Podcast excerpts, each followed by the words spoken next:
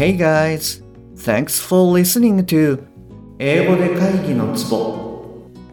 I'm Shige Nakano, personal coach focusing on business English. えビジネス英語パーソナルコーチの中野です、えよろしくお願いいたします、えこの番組では単なる速い音の塊が理解できて要は何かっていうことがパッと口から出て仕事が回り出す、えーそういった英語力が必要な主にビジネスパーソン向けに配信しております。はい、えーじゃあ今日もですねあの昨日の続きでやっていきたいと思います。よろしくお願いいたします。でいつものようにですね、えーまずは昨日の復習から入っていきましょうか。はい、えー追加の開発が必要だっていうふうにあなたが言ったんですけれどもそれに対してジョンの方から次のように言われてしまいました。まあ申し訳ないんだけどさすがに現状を考えると無理だな。クライアントは日本だけじゃないし特に日本のクライアントは品質に厳しいからね。新たに追加項目を増やすのは無理だよ。はいもう一回言いますね。申し訳ないけどさすがに現状を考えると無理だな。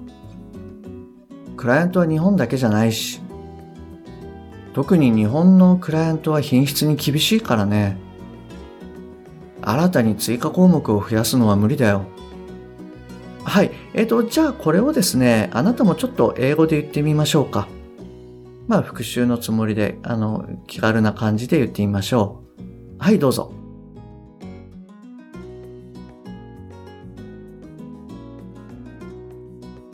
はい OK です。で例えばまあこういう言い方があるんじゃないんですかっていうことで、えーご紹介したのが Unfortunately, I don't think it's possible. We have many customers all over the world, and high quality is required by Japanese customers. So it's not realistic to add new functionalities. はい、もう一回言いますね。Unfortunately, I don't think it's possible. We have many customers all over the world, and high quality is required by Japanese customers. So it's not realistic to add new functionalities. はい、えーこんな感じになるかなと思います。で、今日はこれに対して、えーあなたの方から、まあ、さすがにそのまんま、はい、わかりましたって言ってこう引き下がるわけにもいかないので、えーあなたの方から、えー次のことを言います。まず一つ目なんですけれども、もちろんジョンが言ってることもわかるよ。ただし、このビジネスは競争相手がいっぱいいて、我々はいつリプレイスされるかわかんない。だからできない理由じゃなくって、どうやったらできるかっていうことを一緒に考えたい。はい、もう一回言いますね。もちろんジョンが言ってることもわかるよ。ただし、このビジネスは競争相手がいっぱいいて、我々はいつリプレイスされるかわかんない。だからできない理由じゃなくって、どうやったらできるかっていうことを一緒に考えたい。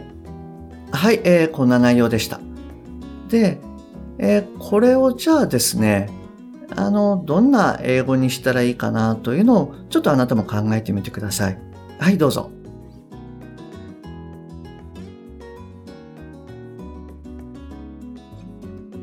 はい、OK です。えー、どうでした？あの、何か出てきましたか？ちょっと、あの、今週若干、あの、難しめなので、もしかしたらパッと出ないかもしれないんですけれども、あの、少しでも出てくるといいかなと。はい。あの、できてないところを見るというよりも、えー以前と比べてできてるところ、そういったところを見るようにしてみてください。はい。えーじゃあ、例えばですけれども、私だったらまあ、どんな感じで言うかなっていうと、Of course, I can understand what you said. However, we are in a red ocean, so we could be replaced with someone else easily. That's why I think we have to focus on how we can do that. はい、えっ、と、もう一回言いますね。 Of course, I can understand what you said. However, we're in a red ocean. So we could be replaced with someone else easily. That's why I think we have to focus on how we can do that. はい、えっ、と、こんな感じになるかなと思います。 で、えっ、と、ちょっとここでですね、えー、レッドオーシャンっていう単語を使ったんですけれども、まあ、いわゆるその競争相手がいっぱいいる市場の部分ですね。あの、まあ、その、なんて言うんでしょう、反対の意味としては、あの、ブルーオーシャンなんて言い方をします。はい、あの、まあ、コンペがいないところですね。で、えー、このレッドオーシャンなんですけれども、えー、その代わりに例えば、We have many competitors. We have many competitors. はい、あの、こういう言い方をするのでも、あの、どちらでも OK です。はい、あの、使いやすいものを使えばいいかなと思います。あの、以前ですね、他の、あの、えー、他の、まあ、話題の中ででもですね、ご説明したんですけれども、えっと、いろんな言い方っていうのを別に覚える必要はないと思ってます。あの、一つ、二つ、はい、あの、使いやすい方をですね、えー、繰り返し口から出すっていうので全然 OK ですので、そういった感覚でやってみてください。はい。あとですね、これちょっとあの、英語と直接関係ないかもしれないんですけれども、その、まあ、グローバルとこう仕事をやっていくにあたってですね、なんて言うんでしょう、こう、キーになる言葉っていうのが、やっぱりその、リーズナブルかどうかっていうことかなと思います。